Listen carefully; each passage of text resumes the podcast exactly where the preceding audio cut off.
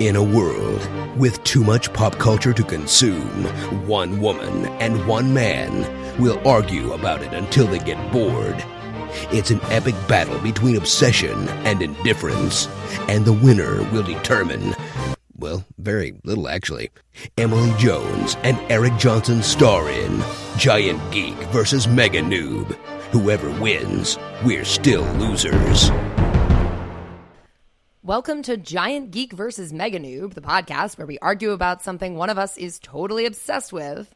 and the others have not even seen. I'm Emily Jones. And I'm Eric Johnson. If this is your first time listening, you can find more Giant Geek versus Mega Noob at gvnpodcast.com. And you can also find all of our past episodes on Apple Podcasts and Google Play Music. As you probably know, this season we are shaking things up with 10 guest geeks, friends of ours who are joining in to school us on the stuff that both Emily and I have missed. And today we are talking about Star Trek, the iconic sci fi TV series created by Gene Roddenberry that started in 1966. It stars William Shatner as Captain James T. Kirk, Leonard Nimoy as Mr. Spock, and a bunch of other people you have heard of because this show is famous as hell. And yet, somehow, Somehow. somehow, neither Emily nor I has seen this show. We need to fix that Yeah, ASAP. it's it's a problem. So we are delighted to welcome today's guest geeks, Zach and Josh Powers. Hello. Hi. Hello. Hi, guys. So we're gonna watch uh, three episodes of Star Trek that you've chosen for us. Uh, but before we do that, let's start out with you know your connection to Star Trek. What's I don't know. How'd you get into it, and why do you love it so much? You know, I'm not sure I know how I got into it. I think part of it probably is my brother here sitting next to me. Um, that he is the one who got me into interested in space in general. My dad was a sci-fi person, uh, but I don't think he watched much Star Trek. So it may have been because it was on reruns when I was growing up, and that may be the reason I watched Star Trek. And then uh, grew up in the generation of Next Generation and and the and the spin-offs. Okay, so what about you as the apparent originator of this of this family Star Trek obsession? Instigator. So, to believe my mother, she says that when I was a little baby, she held me in front of the screen on the TV to watch the Viking landing on Mars, and she launched my whole interest in space. Uh, I, I'm an aerospace engineer in my day job, and uh, so it's a it's a natural interest for me. And I don't remember how I first got into Star Trek, but anything to do with space is fascinating to me. The idea of uh, of starships and exploring the universe. Um, and, and it's uh, just a, it's a show that mixes uh, a lot of fun, uh, excitement, and technology, and uh, it's just uh, something that I've always been into all, all flavors of Star Trek, uh, starting starting with the original series. No, so you're like the closest we could actually find to an actual crew member of the Starship Enterprise to to help us with this task. So we're gonna go watch uh, three episodes now, and after the break, we'll talk about them with spoilers.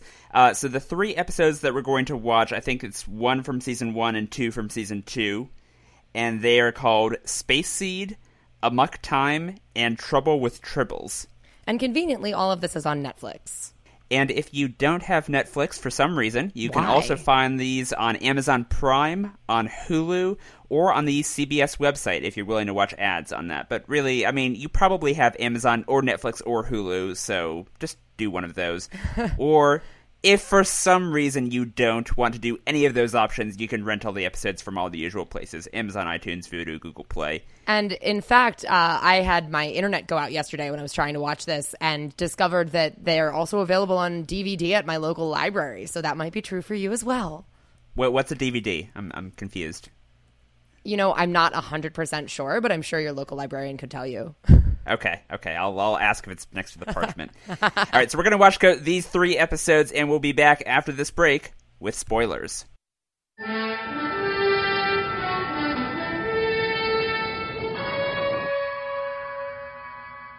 Hey, folks, before we get to our Star Trek discussion, a quick production note. We recorded this episode back in July of 2017, so there's a few things in it that may sound a little bit off to you. Uh, Star Trek Discovery, the new series, had not yet premiered. We had not yet recorded our Gremlins episode of this very podcast, and most seriously, sexual assault allegations that have surfaced against George Takei were not out yet, or at least we were not aware of them. So that's why we make some brief mention of him and of his character Sulu without referencing what's happened in more recent months. Thanks so much for understanding and for bearing with us.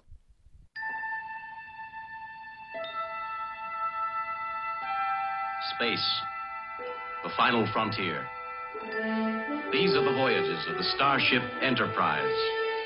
Its five year mission to explore strange new worlds to seek out new life and new civilizations, to boldly go where no man has gone before.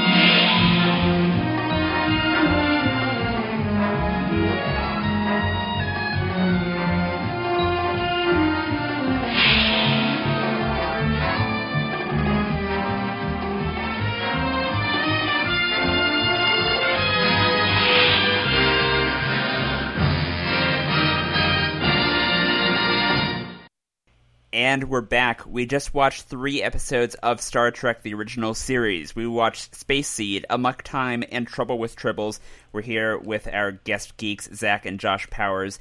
And uh, Emily and I are going to share what we thought of these episodes of our introduction to the Yeah, Star somehow Trek original our introduction series. to Star Trek. Uh, but before we do that, uh, Zach and Josh, why don't you tell us a bit about uh, why you love these episodes so much? Yeah, so again, Zach first, since you're just because you're sitting next to me, that's easier. Yeah, sure. I mean, th- these episodes in Star Trek in general, I was rewatching them. I hadn't actually watched the original series in a little while, and I was n- certainly not critically in a while. So I was thinking about it, and like, there are some things which are definitely dated when you're watching a Star Trek episode, but there are also some things which are way more progressive in terms of t- in terms of TV making, in terms of thinking, than than I probably remembered as well. So in some ways, like, ooh, that's that's not good anymore. And someone's like, ah, that was actually that, that's still solid. I mean, fr- from special effects to uh, to just the themes they're addressing in general. Yeah, and Josh.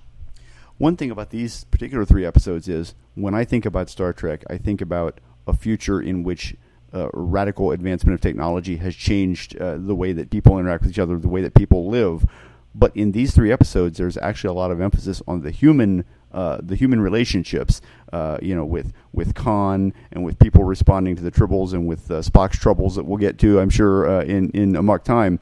These all are, are show the other side of Star Trek, which to me is that it has always been about the relationships between people and the challenges that they find themselves in and how they react to those. So it's a it's a good mix between the technology and the human element. Yeah, that's a really good point. Like I was I was also kind of struck by how like much to, to both of to the points that both of you just made, like how much kind of like commentary on humanity there was. Like there was a lot of like yeah, just commentary kind of about like the the nature of humans and like what what people are like and apparently we had eugenics world war in the 90s which i missed Centuries but- ago in the 1990s. yeah Um, well, that that was something I was kind of curious about. So I kind of, I feel like I had heard about all these episodes to different degrees. I feel like these were pretty famous episodes. I, I'm, I'm wondering how like uh, normal that is like across the rest of the series. Because like I did really enjoy what you're talking about there about the commentary on humans, but I also have the sense in my head of Star Trek as being kind of you know uh, alien of the week, sort of, sort of get onto a different planet with a different green skinned alien uh, show. And so I want to know how wrong that is. I, I want to know how like you know is, is is this a representative sample of, of kind of the show? Uh, I think it's representative. I mean, any show you're going to have throwaway episodes. Um, in this case, though, I think one of the reasons that Star Trek became this whole phenomenon, why it became a franchise, was because it did those things well pretty consistently. Um, there are episodes which don't necessarily resonate like these three, um, but on the other hand, I think there are way more that do have some sort of uh, a similar similar th- thematic addressing hu- very basic human issues, and that's why it's carried over, and that's why it.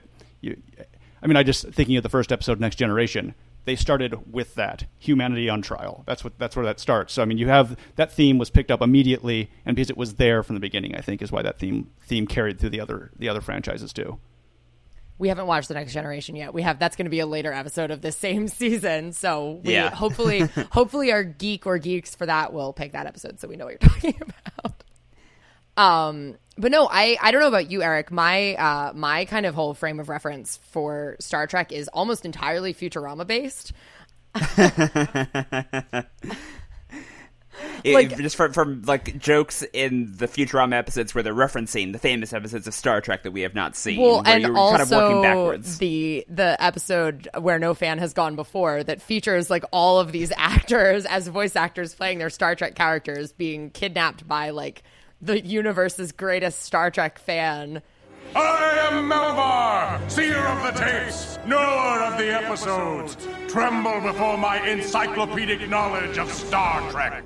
I, I will say in, in one of these episodes, there's a brief uh, scene where uh, Sulu, George Takei, speaks.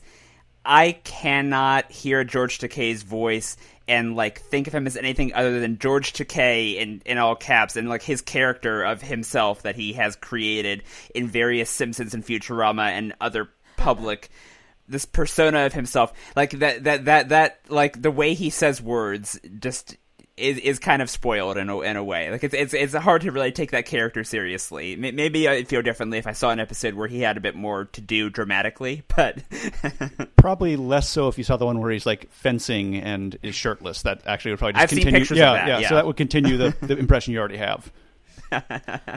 I, I have to say that as a Star Trek fan who appreciates all the characters in the series, one of the most exciting moments in, in this was when just uh, Sulu and Chekov conversing at the helm, just a little moment of time with two of these maybe secondary but very important characters who uh, who lashed all through the uh, the series and the movies.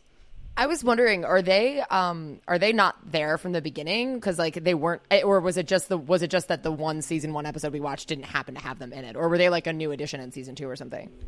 Sulu was around from season one. Uh, Chekov was introduced in season two, and, and you're gonna have to fact check Ah. me on this one. But the the rumor I heard was that Star Trek ran opposite the Monkees, and they needed a young guy with floppy hair to draw in the crowd. So I don't. I, I, that, I that- someone actually told me made a that. note. I made a note. Chekov's hair, dear God. I yeah, I also made a lot of commentary, like notes about like the fashion and hair of like what wears all of the women's hair, and also what are their uniforms? Oh my god! I was like, initially, I was like. I like I you I could see it in my notes that I was taking. Like I went through this whole. It's like, okay, is she wearing pants? No, she's definitely not wearing pants. Is that a romper? Please tell me that's a romper. No, no, that's not a romper. That's literally just a skirt that like. How could you move in that? Like, I, anyway but television 60s so Yeah. And and also, I mean, in terms of, I think, I think, uh, Josh, I think you mentioned sort of stuff that doesn't hold up quite as well. Um, Ricardo Montalban playing a Northern Indian Sikh, um, not not great. I mean, I actually have seen The Wrath of Khan. I've seen the the continuation of his story. I guess out of order. I, this was sort of, I guess, the optional prequel to that for for, for people who uh, who who are the true fans. Uh, so I knew I knew who that character was. Uh, but uh, yeah, it's a little, little bit weird to have have, the, have him just described uh, on screen as a Northern Indian Sikh. well, uh, and you'll notice that in the in the movie and even in the new series where uh, where Khan appears in the new movies, uh, the, that part of his character has kind of gone away, and he's just sort of an an interesting guy who quotes Shakespeare a lot. Uh, without, uh, I mean, his name still is like Khan Noonien Singh, but I mean, you know, progress. it is basically unforgivable. I mean, you can't defend this. This is an indefensible part of Star Trek that is there, uh, um, among several others in that episode. Uh, from the women's outfits to the women's roles to the women's behavior is written. Uh, Gene Roddenberry might have been a forward thinker in terms of science and progress technologically, te- technologically speaking, but not so much when in terms of uh, uh, the of social issues all the time. yeah. and it can be a bit distracting, I think. So when you watch the show, it's important to go in, I think, understanding the his, sort of historical context of where it came from. Because uh, having not watched, in particular, the the Khan episode in a very long time, uh, to go into that, it is a bit distracting to see the way that the historian officer responds to Khan. No mystery to me. I know exactly who you are.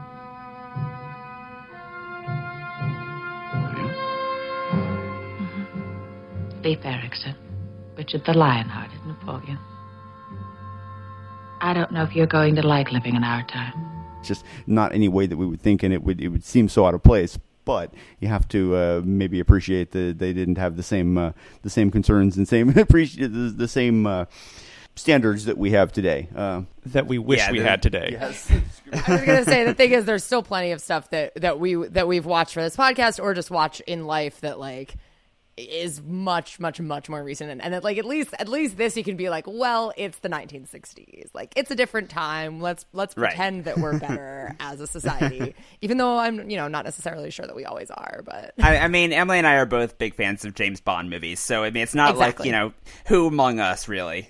in fact in fact i believe wasn't our first episode thunderball and it's I like believe so. Where where where Bond pressures lies to a woman to to get into her bed by making her think that she almost got him killed. Yes, that that that, that was our first movie ever. yeah so we're sitting in a glass house here yeah. um Oh well, so I, on the topic of of Space Seed, um, I will say that I, w- whatever your thoughts on, on the race of the, the who's who's cast in it, uh, I liked Ricardo Montalban so much better than Benedict Cumberbatch in this role. Like I I really was. Like I liked the first J.J. Abrams Star Trek movie, and i then loved that two- actually yeah so did I. I. I liked it a lot. But then the two movies that have come since, I've not really cared for, and I, I, I don't know. I, I feel like there was something that really resonated in a shorter time span about the character here. Um, this made, made uh, you know, um, I really like that a lot. I think out of the three episodes we watched, uh, I think uh, Space Seed was actually my favorite.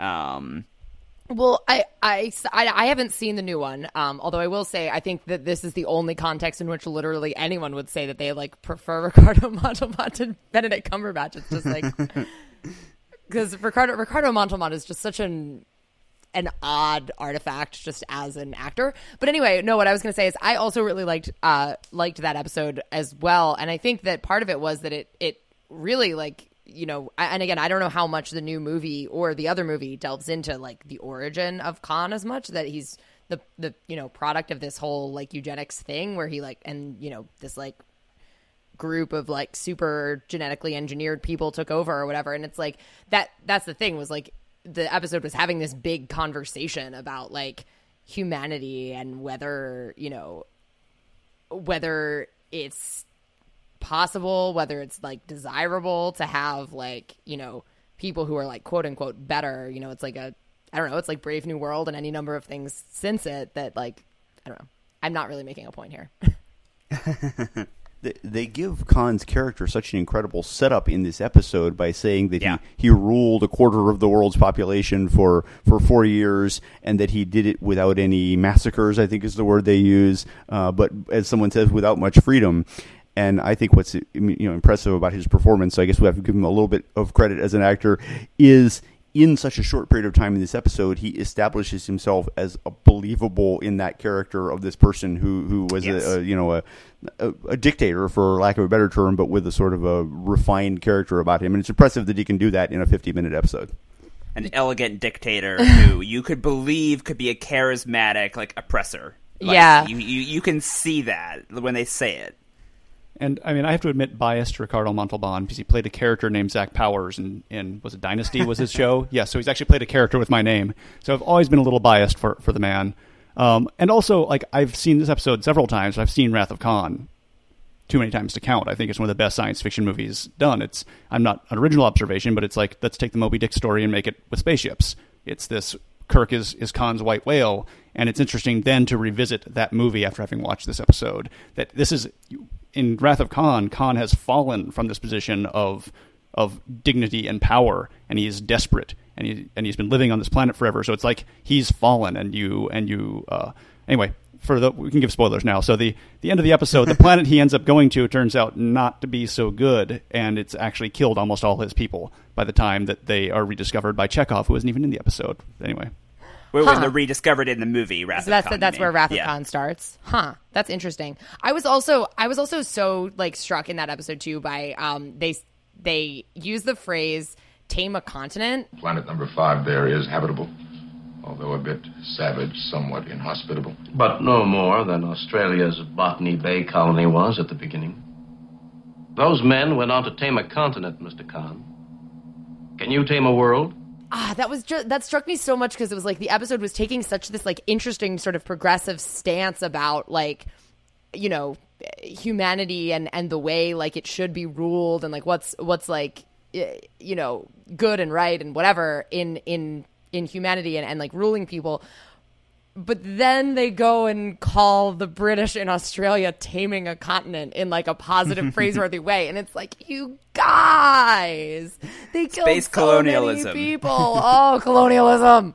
I, I, I think watching it again, that the ending of that was very disappointing in general. It's like, oh crap, we're at the end of our time. We need to wrap this up in the next five minutes. Let's cut the script to this. Oh, and they're all happy and off on their little planet. And and honestly, honestly, I almost think Wrath of Khan is like them going back and like, we didn't end that episode, right? Let's go back and actually look at what we did to these people. We banished them to a yeah to a barely habitable world with. Anyway, Yeah, no, I, I would agree. The ending the ending was fair. It was so fast. It was like very, you know, it's sort of unsatisfactory ending.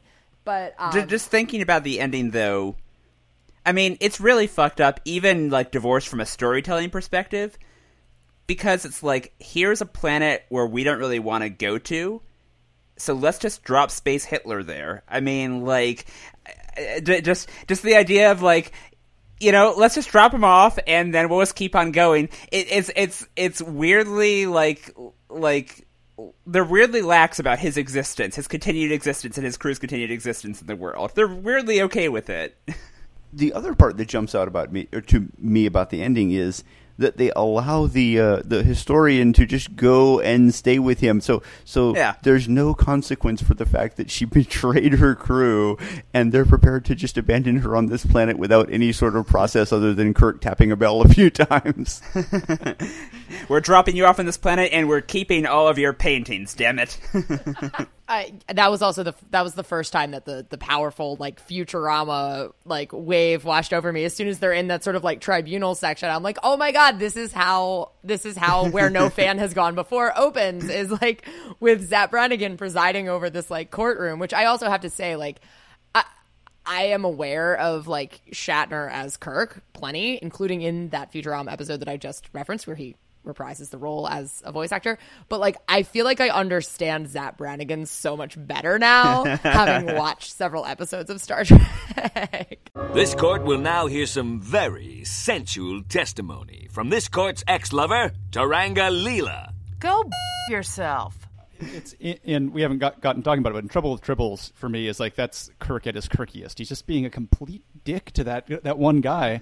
Captain Kirk, how dare you authorize a mere two men for a project of this importance? Starfleet Command. will I hear have about never this. questioned the orders or the intelligence of any representative of the Federation. Until now. like it's like this poor guy is like he's maybe a little obnoxious, but he's like Kirk's way worse. Kirk's not not the good guy in this episode. Yeah, I also really appreciated the image of the like trap door opening and just like a whole bunch of those like weird stuffed animal things that were the tribbles, just like an avalanche of them just falling onto William Shatner. It was just like this is hilarious. And then I- someone was decided to, apparently uh, sitting in that just- room like throwing them out during Yeah. the entire next scene. I've decided to quit my job and become a person who throws prop stuffed animals at William Shatner. That seems like the dream job for me, really. So, Like why why has there never been like a Priceline ad or something where that's happening? Like I don't maybe there has been. I haven't like I wouldn't have picked up on it. I think but there was an episode of T.J. Hooker. never watched that. Well, and, and another thing that's on our list that Emily has not seen is the movie Gremlins, uh, which, like, the Tribbles, I really feel like are proto Gremlins in a way. I was totally, like, the entire episode going, like, oh, wow, they really, like, you know, th- th- there's, a, there's a lot of common common elements to the, these, these furry creatures here. Don't feed them poisoned weed after midnight, or you're going to end up with a whole yeah, lot exactly, of trouble. exactly. yeah. Well, and I um actually uh, mentioned that I was, you know, wa- going to be watching these episodes for this uh, show to a couple of friends uh, who are also big Star Trek fans. Uh, and as soon as I said we were watching Trouble with Tribbles, they were like, they were like, "Oh my god, yes, of course you are! Like that's like a classic episode." And they said apparently the Tribbles have like have returned many times. Really? Yeah, actually, the the most iconic role was I was actually had to re- refresh myself on this. There's an episode of Deep Space Nine where they superimpose the Deep Space Nine crew into this episode. They time travel back and are in this episode. Everything Wow. going on in the background. They interact with Kirk and, and other characters, and it, wa- it won like technical or was nominated for Emmys for special effects achievement. And they're there, and there's a co- time where you know, the Klingons in, in Trouble with Tribbles are just guys with goatees. That's the extent of our makeup at that point in Star Trek's history. and then, of course, now Klingons have giant forehead crests and other and other features. And there's a Klingon, and Worf is on Deep Space Nine at this point, and they're sitting in the bar scene in Trouble with Tribbles. Those are Klingons? All right. You boys have had enough.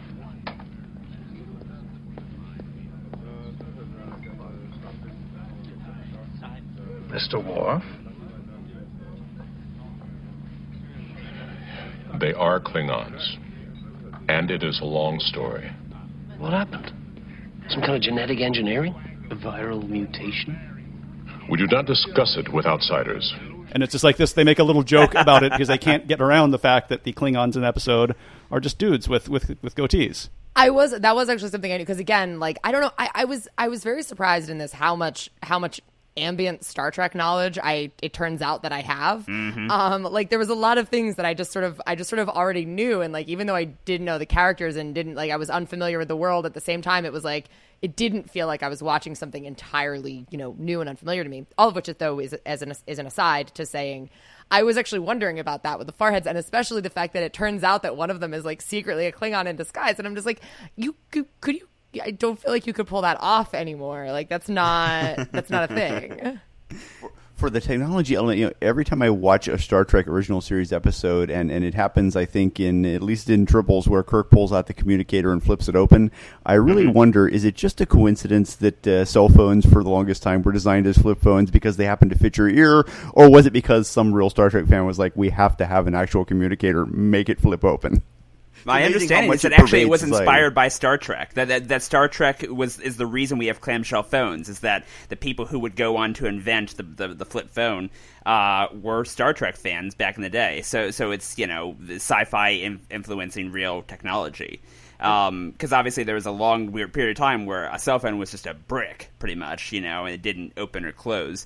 But then uh, my my boss, Kara Swisher, tells the story about going to CES one year, I think in like the '80s, going to CES one year and waiting. CES is Consumer Electronics Show, big tech show every year in Las Vegas, and waiting in line for two hours to see the first ever flip phone, which was a huge deal at the time. Was seen it was in a glass case, and they, they had to they had to wait in line to see just to look at it, not even to use it, just to see a phone that opened and closed like the Star Trek communicator. That's amazing. So yeah, yeah, that was an innovation from this show.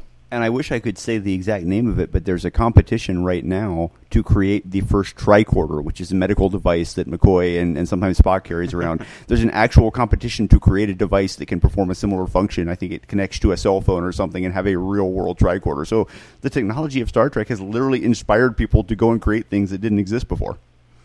Wait, so what does the tricorder do exactly? It's interesting with the tricorders. Sometimes it's a medical device where you think, you know, it's recording pulse and respiration and basic things, but sometimes they do much more elaborate things. They'll do the content of a uh, of a, of the, the composition of an element or a metal, or they'll do the the uh, content of the atmosphere and whether it's breathable, breathable and safe. So the tricorder takes on a lot of different functions. I guess you could say it's sort of like the prototypical smart device. I guess it has its apps on it, and whichever app Dr. McCoy or Spock chooses is the one that's giving them the information they need for that particular episode. I was gonna say that It's a also. sonic screwdriver. I was gonna say it sounds sounds like a sonic screwdriver, where it's like, do it? Do any of us know what the function of the sonic screwdriver? No, he just kind of points it at things, and it like it magically, unless it's wood, it magically does like right, whatever unless it's wood. He needs it to it doesn't do. work on wood. But I think there actually is an episode of Doctor Who where he says it has apps on it. I, th- I think in the new series, I think he says that the sonic screwdriver has apps. So. That makes sense. Well, and I mean the Sonic the Sonic sunglasses that he has Yeah. now are like they clear especially I don't know or if you are caught up on Doctor Who at the moment. I'm several episodes behind on this season, but um there's a there's a brief arc where he's blind. Are you caught up? Am I about to spoil things for you? Uh, I yeah, I if this is from the current season, I am not caught up. I've only seen the first Uh, episode. Okay, then I won't say what it is in the arc, but you have reason to see what he's seeing through the um through the sonic sunglasses that he now has, and it they do it is it's like it's like on a, it's like a Google Glass kind of thing. Like it's clearly Yeah. doing a lot more than a screwdriver. Like it's processing the world. you know, it's giving him information about the world. Anyway, we've we've we've diverted into another into another realm of geekdom. to, to a completely different show. Um, what, one other thing about uh, Trouble with Tribbles, uh, I think maybe my favorite character out of out of all these episodes was uh, Cyrano Jones, the salesman who who who uh, sells the tribbles. And I looked it up, and uh, he is the same actor who plays Rusty Trawler in Breakfast at Tiffany's, a movie that I saw for the first time recently. He's a character actor who just plays these weirdos, and every everything that he was in in this episode was a hilarious and b uh, I feel like there's not enough gifs of this person on the internet. Like I feel like the Did whole you- fight did scene. you look? I, I, didn't I didn't look very hard, but like I I, I was searching. Uh, I was trying to send send you uh, the GIF on, on Facebook, and I, I didn't see anything when I searched for like Tribbles or for Cyrano Jones for his name, and I may, maybe if I had scrolled farther, but like the whole fight scene between the Enterprise crew and the Klingons, where he's just like at the bar pouring himself a drink, and then he's just reacting to everything. I feel like that guy, uh, his name is Stanley Adams. I looked it up and wrote it down here. That that that actor deserves a lot of credit for for, for that that episode. He he was really really entertaining to watch.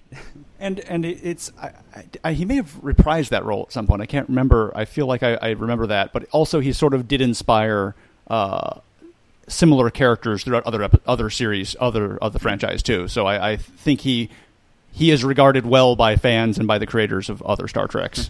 I think I all I actually also looked him up on IMDb because he yeah because I I was very amused by him and also thought he looked really familiar.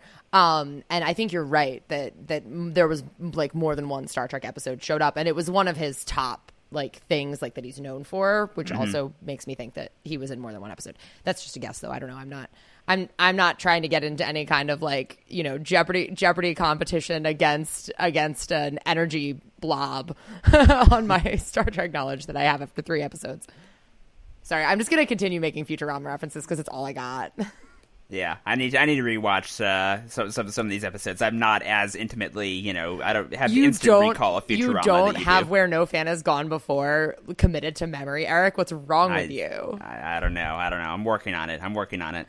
I also the, so the tribbles also while we're talking about tribbles, they're also super cute.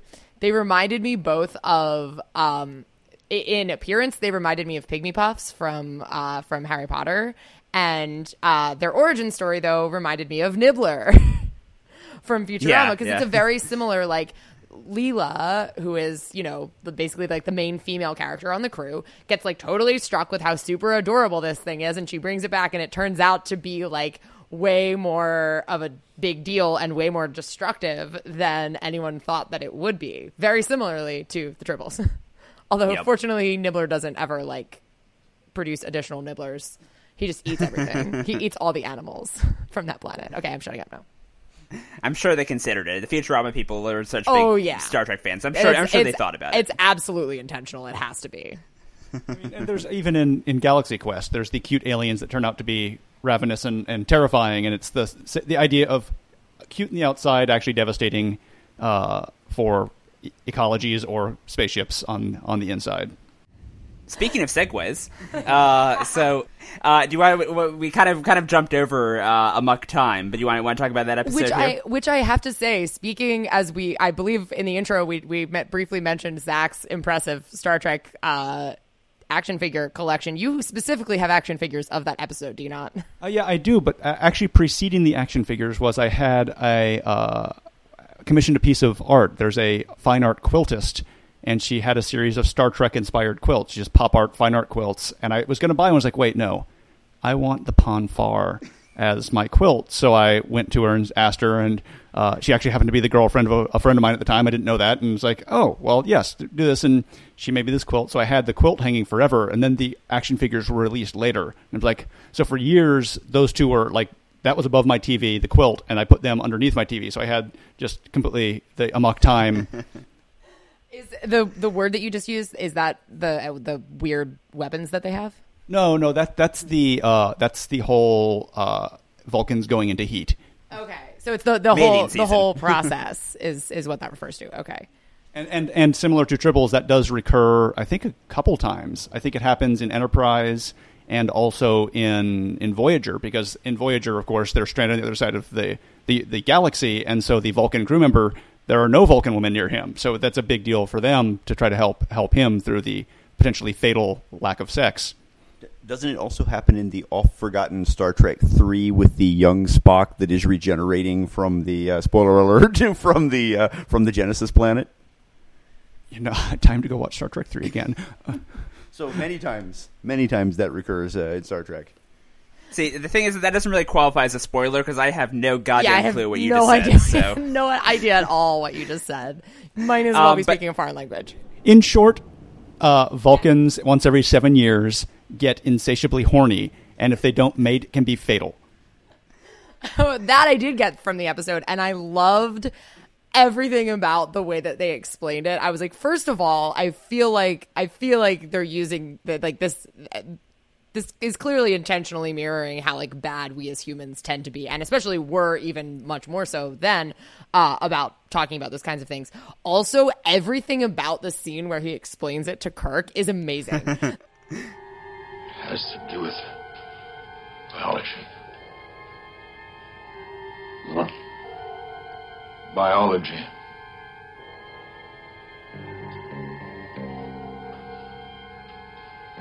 What kind of biology? Vulcan biology. You mean the biology of Vulcans? Biology as in reproduction? their body language and like the way that they're standing and talking, they're like so incredibly awkward and uncomfortable and like cannot deal with this conversation. And it's very like, well, okay. Like, it's just so funny to me. I, I will also say that the um, in in Amok Time, that was also the episode where um, all of the parodies of Kirk and all parodies of the way Shatner acts, those really shone through the most for me. Where where there's a scene in there where he's saying, Why? Must he die? Why within eight days? Explain. and I, I just like I, I, I, I was really enjoying the episode, but but that and like the t- George Takei sounding like George Takei, it, it does it does pull me out of the episode. Even though, as as Emily mentioned there, I mean, like yeah, the, the, the whole scene with the two of them talking, the exposition scene about like Pon Farr, like th- there was there was a lot to like about this episode. But I also found I think the um my cultural awareness kind of intruded a little bit on, on the show. And let's not forget the Kirk smirk, where he kind of takes the the squinty eyes turned off to the side one way with his head. Uh, anytime that happens, and there's kind of the pause of the camera on Kirk's face, it's a little bit of a, a little sit out of the episode there for a few moments, and appreciate that. Yeah, well, and also the like, like when he gets some piece of information, and then like the music gets all dramatic, and it zooms in really far on his face, and it's like lit across his eyes. It's like cool. I, I that should always happen when somebody says something dramatic. Is like, and you you can't see listeners, but I just like weirdly zoomed at Zach. well, I, when that when that happened, I was imagining uh, from from Kill Bill the uh, the, the the siren sound that when when they, they they lock eyes, you know. So just mash those two things up. Someone can, on YouTube can do that. Someone probably has, right? I mean, I imagine so. I, I want to talk about the giant metal Q-tips, though. Like the, the bladed Q-tip that they fight with has always been one of my favorite weapons in all of human history, fake or real history. Um, I they're such a brilliant invention. It's I want a big Q-tip swab thing on one end and a blade on the other, and I, it's a brilliant weapon. I would use that weapon in a fight if I could. See, as the engineer in the podcast today, though, I have to ask the question of how is it that there's balance between the giant metal Q-tip end and the tiny blade end? Something is just terribly wrong there, or it requires an incredible amount of skill to wield that weapon. It's like Star Trek's version of a lightsaber. You have to be near Jedi level of skill to wield that weapon. I mean, the Well, no, handle but- but- the handle could be like weighted in some way. Yeah, exactly. If if, the, if it's weighted differently uh, at different halves of it, then w- wouldn't that balance it out when you hold it? Josh, this is the future. Your questions are moot. Well, and also I will note that this apparently like important sacred Vulcan Pon Farr site, um, weirdly easy to destroy. Like weirdly like cheaply made. How much of it was breaking off with the slightest tap? Well, and I do have to also say that we, we, we were built up to the point that, as, as as Zach put it, Spock really needed to mate, or terrible things were going to happen. But then in the end, he just kind of lost interest in the girl because she didn't like him, and he went back to the starship, and everything was okay. And in a way, this is just one giant commentary on the friend zone, and I, and maybe that's the criticism at the end is just get over it, Spock. You're in the friend zone, and the friend zone is not a thing. I loved her explanation so much, and of, like, of course, it, of Yes. course, it, you know, it makes total sense because she's, you know, a Vulcan, and so everything is just like super, super logic. You have become much known among our people, Spock. Almost a legend. And as the years went by, I came to know that I did not want to be the consort of a legend. But by the laws of our people, I could only divorce you by the kal-if-fee. There was also Stonn, who wanted very much to be my consort, and I wanted him. If your captain were Victor, he would not want me, and so I would have Stonn. If you were Victor, you would free me because I had dared to challenge, and again I would have Stonn. But if you did not free me, it would be the same, for you would be gone, and I would have your name and your property, and Stonn would still be there. Logical. Flawlessly logical. But it was also just like, damn, that is so cold. Like, She like- delivers it perfectly, just Yes. flawlessly logical. Like, And the thing is, Like- it's like it would be great even if like it was like a person saying it too. Like it's just awesome. Yep, yep. Um, I think that was my favorite favorite part of the episode was was the end of that episode. Um, as much as I like the, the the previously mentioned scene where they're explaining what Ponfarr is, I did feel like this this is the one episode where like the the slowness of the build up to to what is the point of this episode it kind of fatigued me a little bit. Um but more generally across the three episodes i really appreciated the fact that they were able to take the time to just like talk about stuff and really like about the ethics and about the history and about the you know and and the you know suspense of um what is this person feeling? What are they thinking? All, all of that stuff. Yeah, it's Um, like it, really cerebral. Yeah, really, exactly. Cerebral is the perfect word, and that was something that really um, has bothered me about the recent movies. Even though I really liked the first J.J. Abrams movie, like like in the, the the third one, which came out last year, like. I, the only thing I really remember from it is there's a scene where Kirk is just driving a motorcycle around a bunch of blue aliens, and it's just like I, I don't know. It, it it did not it did not click with me.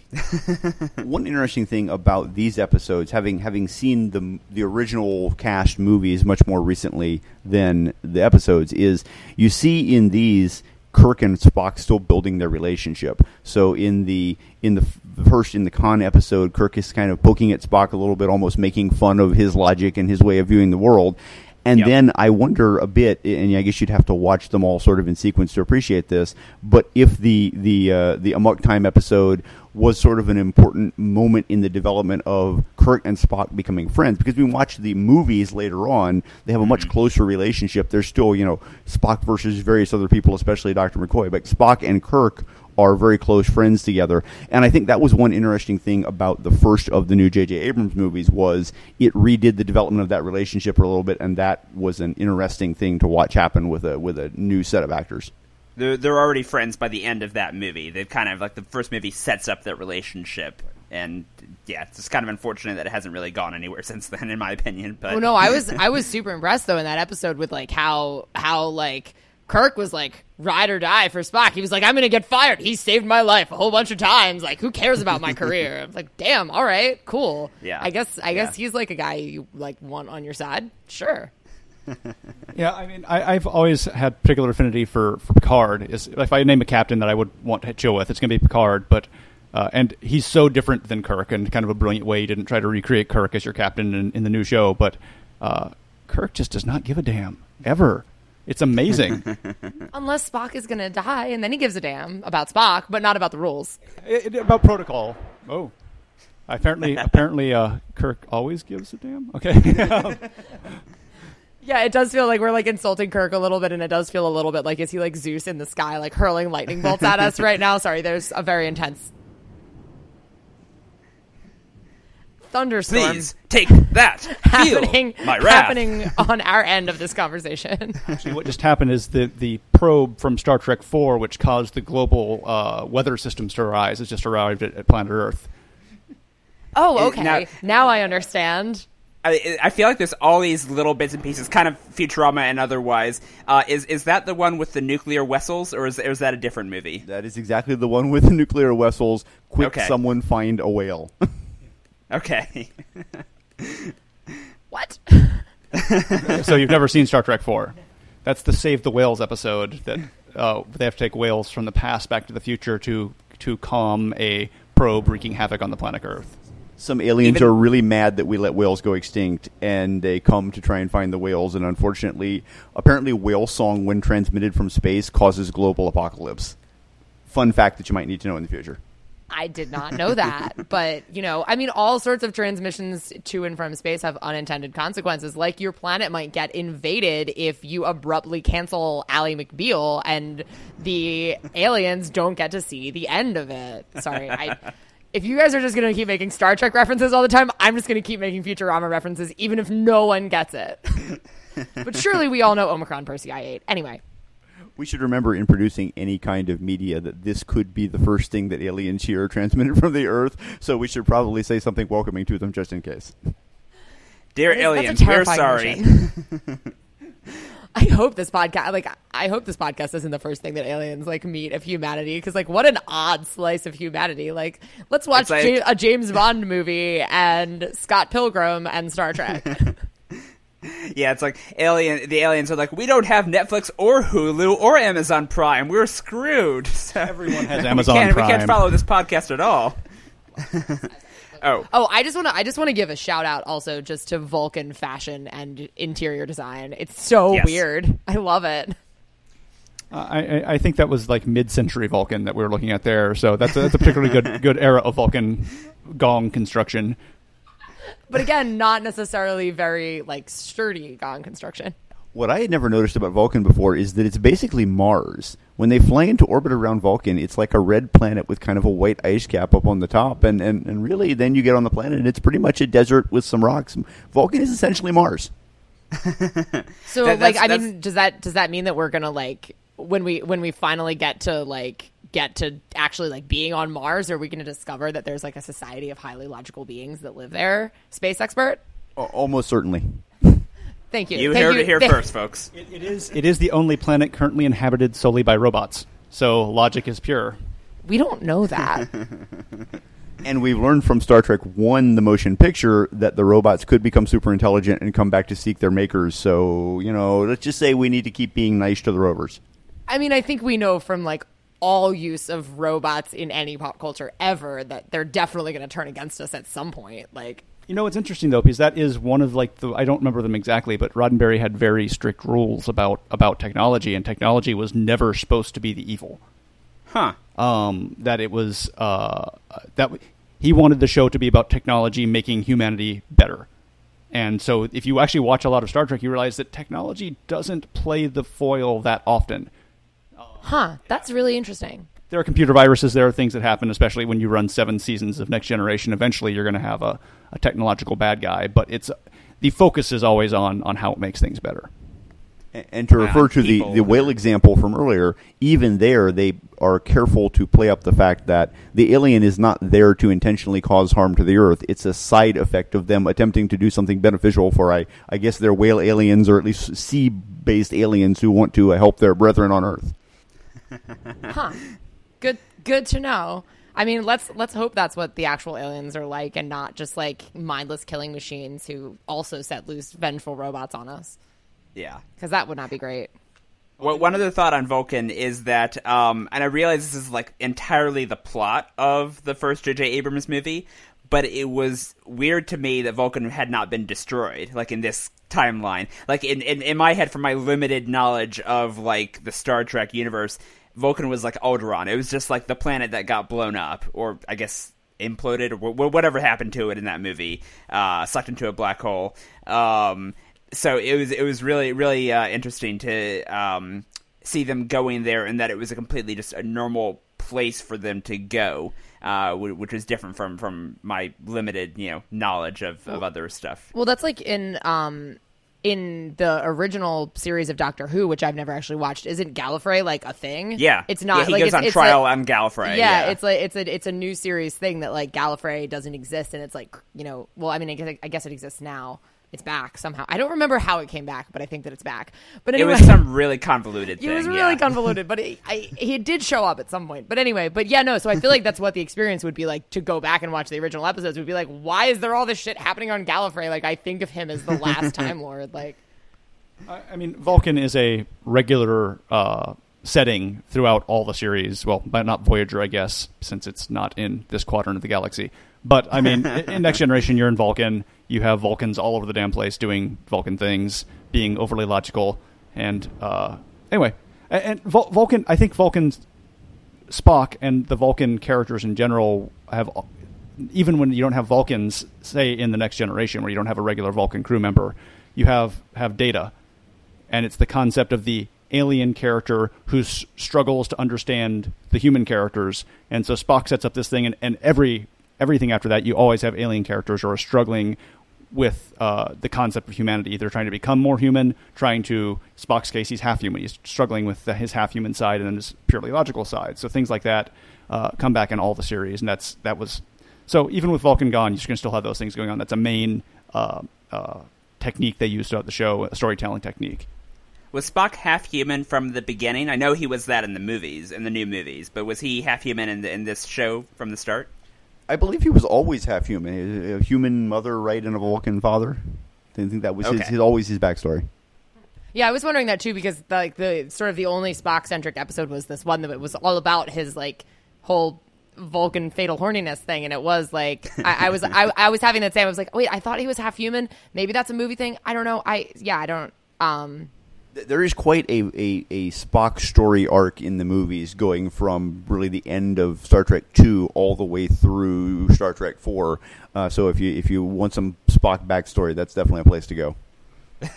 Um, so Emily, it sounds like you have not seen Wrath of Khan, Star Trek Two. I haven't seen any of the movies. I haven't. I. I like the only Star Trek I've ever seen other than these like before these three episodes I think was the first J.J. Abrams movie and I haven't seen the other ones and I haven't seen any of the old Star Trek so so like truly uh, I'm not kidding Yeah, you're you're even more of a noob than I was. I'm yeah. not kidding when I say that that and I mean like I had uh, again I had a, a lot of like cultural osmosis of Star Trek. I was very aware of the next generation as a kid. Um, ju- I think just because it was on TV at the time, but like, I, but no, I, I, I am not kidding when I say that like Futurama's constant Star Trek referencing is like pretty much that. That's all I've got. Like that's my whole frame of reference. I, mean, I think though, even I mean, Futurama for sure has, has done that. I don't know Futurama that well. You've you've exceeded my Futurama knowledge by a large margin at this point. Um, but a, as a cultural touchstone, it has it, Star Trek has stuck around. It, it- There are references to it. Uh, I mean, you say "Damn it, Jim." You say, you know, that's highly illogical. I mean, get new. Resistance is futile. There's catchphrases from Star Trek which have ev- people who would. I mean, now Star Trek is pseudo popular with the new movies coming out. Uh, but even people who would never have heard of Star Trek would have some knowledge of it. That's, and I think that's a pretty impressive for something which is so uh, purely speculative science fiction, not action science fiction. Like people talking about issues and thinking is what the, almost all episodes of Star Trek were. Uh, the original series up through all the the, the, the spin-offs. I had no And idea I that think, resistance honestly, is I futile would- came from this. That that was that's the Borg in Next Generation. Okay. I, bel I believe you. Well, also speaking of catchphrases, though, like I definitely decided that like the next time I like encounter an upset crying person, I want to be like, Your face is wet. so it's such a great way to react to someone crying. Like, come on, Spock, you know what crying is, but no, your face is wet. I, w- I will say that just in terms of the these episodes here, the the cerebral stuff, the sitting down and talking, that was absolutely my favorite parts of it. And the fighting, although I did love the giant metal Q-tips, and although I did love uh, Cyrano Jones's reactions during the bar fight, um, you know, the, the, the fighting was it was fine. It was it was it happened. It reminded me very much of the fighting in the um in the 1960s Avengers TV show, which I don't know if either of you have ever watched it. We did an episode about it way back in our first season. Um, Mhm. but Episode it's again, three, I think. Yeah, it's again, it's it's you know uh, exactly the same era, you know, completely contemporaneous to this, and it's so the the fighting style. It looks it looks almost exactly the same. The way they're shot, the way fight scenes are shot, and like the like incredibly like just kind of poor fight choreography where they like throw these like big dramatic punches and like they try to make it into a big deal, but it's just like ooh, this is like a painfully bad. So like I think I think I I have to wonder if that's part of it that it's just like we can't really pull off a good fight scene, so we're just gonna not make the show about that. Like It's true. It's true. I think you know. Not only is the show not about fight scenes between individuals, but the show is not even about fight scenes between spacecraft. You know, you think spaceships, and they they have their phasers and their photon torpedoes, and you, you get just enough of that to keep it interesting. But the show was never, nor the movies were really ever about starships battling each other, and it, it you know contrasts a bit with maybe a Star Wars or, or other things in science fiction genre that people would be familiar with. It, it, as you say, is more cerebral and a lot more focused on the interactions between the people and, and, and how their uh, how their their experiences play out versus uh, just everybody shooting at each other in space battles. There's almost no space opera in Star Trek. It's never about.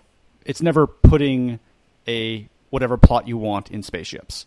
I mean, I, I made I made a reference to Wrath of Khan being Moby Dick in spaceships, but uh, and the movies aren't quite the same as the as the TV shows. But the episodes of the shows are almost always little thought experiments, and that's sort of how hard science fiction works in whether it's written or whether it's uh, in a TV show. And you have you have the hard science fiction line. Uh, I mean, you, you have some of that in Doctor Who. Doctor Who can be goofy and weird, but it also is let's look at this one idea, the way maybe this one piece of, of time travel works. The one uh, it recently, uh, the Doctor and the crystal he has to punch through. You know, that's a brilliant piece of speculative science fiction.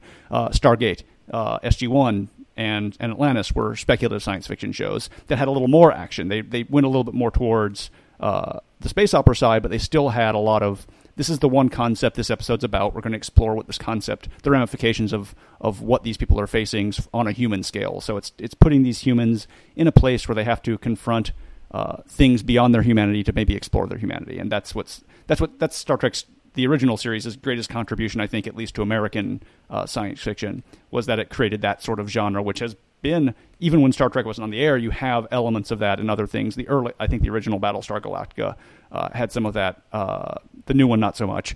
Um, and and certainly through Stargates and and then the the other Star Trek series.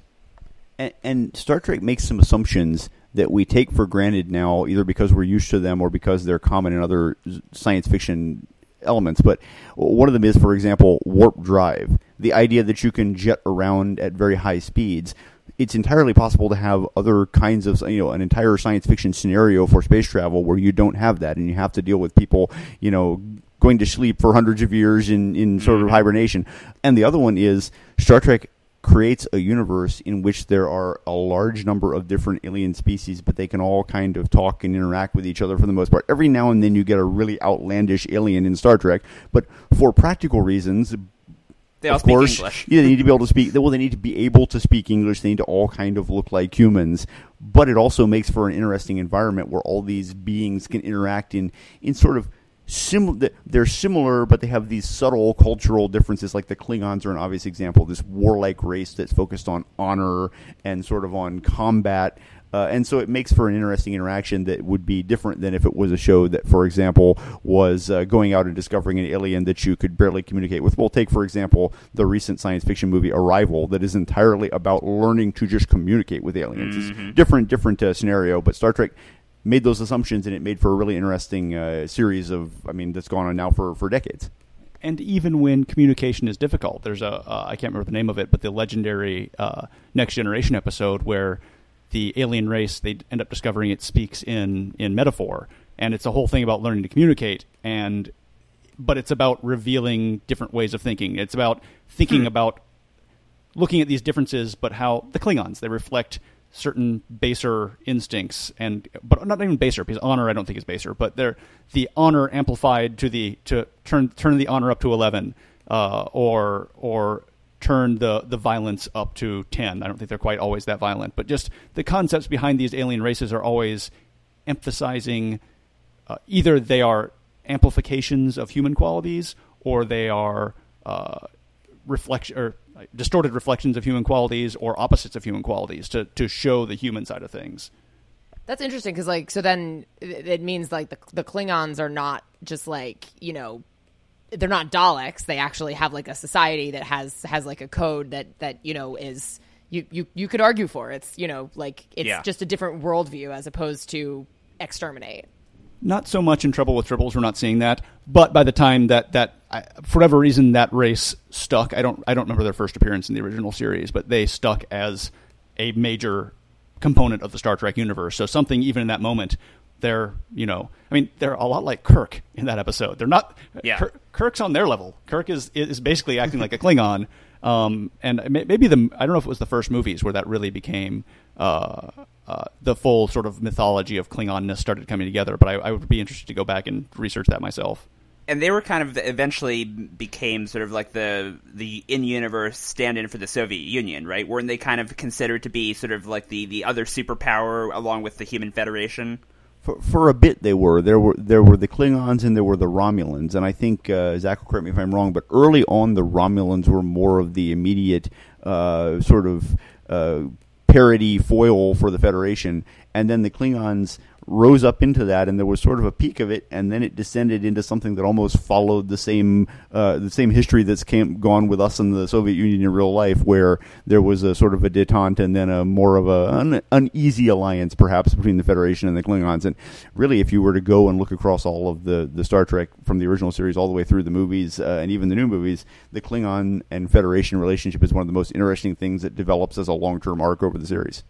I think my, my so my very first introduction to Star Trek out of anything, not counting Galaxy Quest, which uh, I saw, you know, not knowing anything about Star Trek. Yeah, like my, as the children. very very first Star Trek anything I ever saw was in history class. We watched um, Star Trek: The Undiscovered Country, which I think was the last movie with the original cast. Correct me if I'm wrong. It was the last original cast movie uh, that you had the crossover generations where Kirk and Picard were chilling in like the alternate happy but like the universe. full Yeah. original cast, Yeah. like all the people we see in this show, like and that one at, at the time I was like, I was super bored by it. I didn't understand what was going on. I was just like very not into it. Why did But you we were- watch it in history class? Because it was supposed to be uh, a a fun way to talk to open the discussion about the end of the Cold War because that's the movie in which they're sitting down around the table with the Klingons and they're talking about their history and about whatever comes next and how do they move on. I don't even remember super well,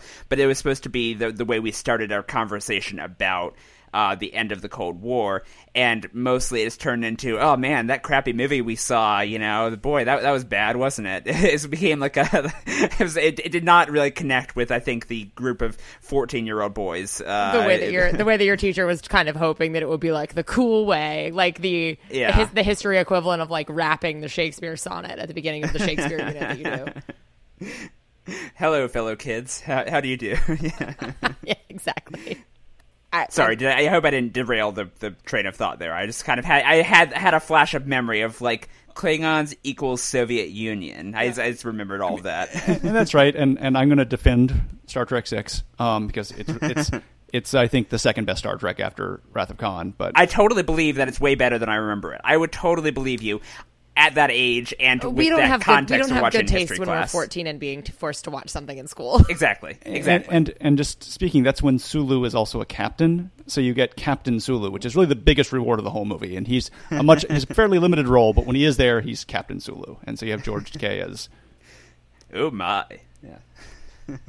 And of course, the, the, the real guidance is even numbered Star Trek movies don't suck. That's the most important thing to know if you're going to go get into Star Trek Is movies. that- is that really if we're true? Is that- introducing I've- you to I've Star Trek, that. that is more or less true. Two, four, six, not bad. Watch out for one and uh, one and three. Although I like one. Watch out for one and three. They say, and just pretend five doesn't exist. I was about I've heard- I was, I've heard- I was about to fight him about one because I love one. I think I think one is it's not Star Trek. It's like somewhere between Star Trek. The plot's kind of dumb, but it's pretty. It's like it's like they wanted to copy 2001 and make Ah. a Star Trek movie out of it. So it's it doesn't appeal to Star Trek fans, I don't think, but it is so. There's like a five minute tracking shot of the Enterprise in there, literally. It's I- like I've five heard minutes. about this. and it's This is- gorgeous though. I'll watch that. I'll put it on loop. I'll watch it three times. the fir- it's the first time they had the effects budget, right? Like I think in the versions that we watch on Netflix, uh, they had updated this with new CGI. There was a lot of very suspiciously there were- too good for 1966 special effects. yeah, in some of the like shots of the of the ship were were like yeah, clearly CG and I was like I was like expecting this to be like on fishing line. I'm very confused. But but like my understanding from what I've been told from, by Star Trek fans is that the first movie is they had the budget to show the ship, so they showed the ship a lot, and it was great. We, we we were recently at the Air and Space Museum in, in Washington, and they have one of the models, studio models from the original series there. And I learned the very interesting fact that one side of the model is totally covered in wires, so all of the shots are from one side of the model. Maybe they like Oh, flipped wow. it around in the film or something, but every shot of the model is the same side of the model. like uh like the shark in Jaws, where like they had to have different ones because like me- the mechanics were like open on the side and whatever. um, I was. I was gonna say, oh, how big is the Enterprise? Because that was the other thing was like, so the cast of the cast that we actually pay attention to is relatively small, right? There's like, you know, maybe five to seven people that like have names and we're following like in most episodes. Um, but I was like, I was so surprised in all of the scenes that weren't on the bridge that like How many extras was there are? it was yeah. like a city. There's so many extras like walking around. Like who are all of those people and how big is that ship? Uh, I don't remember the size of the original Enterprise, uh, but I mean it's it's a think of like the equivalent of a Navy major seafaring ve- vessel. It's got a full contingent.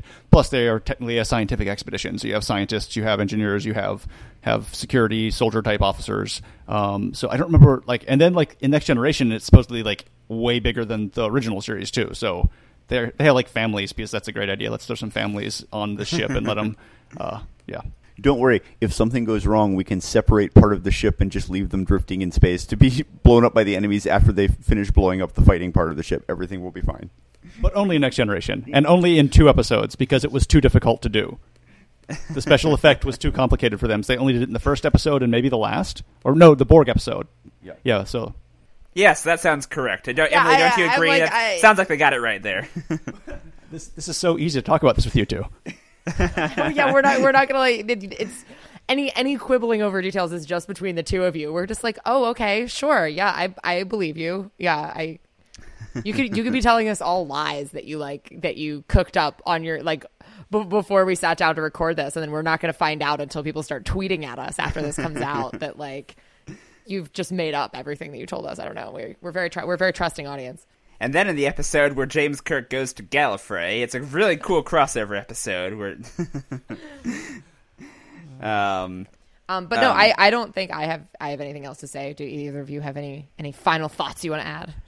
I mean, it's nice going back and seeing this. I hadn't watched a lot of these except in passing and reruns, just happening across on TV in a while. So it was nice to deliberately sit down and watch some. I mean, I'll always love Next Generation most of all. That's that's certainly my jam. But knowing where it came from and and and Star Trek is so self-referential. So even if you like the later ones, going back and watching the first ones, there's things that you're always going to notice carry over and get referenced through Next Generation and Deep Space Nine and Voyager too.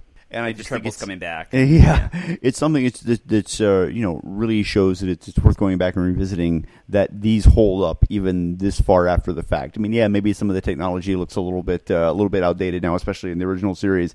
But when you think about the underlying concepts they're putting out there, things like mobile technology and starships and communications and and this technological civilization. It's really interesting, and uh, you know they're they're nice, fun things to consume. So if you if you want to go into uh, go into a little binge, uh, watching a few Star Trek episodes is a great way to do it. I agree with that. I, I mean, I, I don't know that I'm gonna like sit down and binge the whole series, but like I could I could see watch, watching some more of this. Like this was fun when I've got you know when I'm like sitting around and like looking for something to watch. I could I could see watching some more Star Trek. And I, I, enjoyed it. gotta say, like the fact that there's only two seasons, it really feels manageable. I mean, I know there's like a million Star Trek series and a million more movies, but the fact that there's only two seasons of the, this original series, it does feel like attainable. Th- There is a third season, right? I'm like not mistaken. I think. Oh, is- is there third? Yeah, we didn't pull up the third season on this when we were picking episodes, so we just Oh, confused alright you, then. and we made it seem like you could manage it, but you can't. In that case, never mind. I'm never watching this show again. down with Star Trek. What do you you're mean right. there are This is the season. movies? Are there ten? Yeah, and and both I know both Deep Space Nine and Next Generation had seven seasons each, right? And then Voyager had, yeah, Jesus. This is this is expansive. and let's not forget, there's a new one coming out shortly. Oh, a new Yeah, series. Discovery, Yeah, yeah, yeah. I had forgotten about that. And we didn't mention Enterprise, so we've left off a whole. We haven't really mentioned a whole series at all. I don't think so. Yeah, no. All of a sudden, this is very daunting. Yeah, ne- ne- never mind. Forget it. let's just let's just give up on space. It's fine. Uh, but but uh, Zach and Josh, thank you both so much for, Yeah, for joining thank you us so much. and introducing us to this show. Oh, this thank- was a lot of fun. Thank you for having us. Thank you. It was great. And of course, we have we have more guest geeks coming in as we continue this this adventure of getting other people to, to introduce us to pop culture. Um, and I believe Eric that uh, some friends of your or a friend of yours is coming on next week to talk about something. What is it? Yes, next week Ken Lee is going to join us. He's going to make us watch the first Fast and the Furious movie. We have seen none of the Fast and the Furious Somehow, in even though there's form. so many of them. Yeah, even though it's like one of the biggest cultural phenomena ever. Um, yeah, so we are going to watch The Fast and the Furious with Ken Lee. Um, Until then, Emily, where else can we find you on the internet? I am on Twitter at EJ Reports, um, and Zach is also on Twitter. I don't. I Uh, Z underscore powers. and Josh, are you also on Twitter? I am on Twitter, ND Arrow, A-E-R-O. And Excellent. I'm on Twitter at Hey Hey ESJ. This is Giant Geek versus Mega Noob, getting into triple.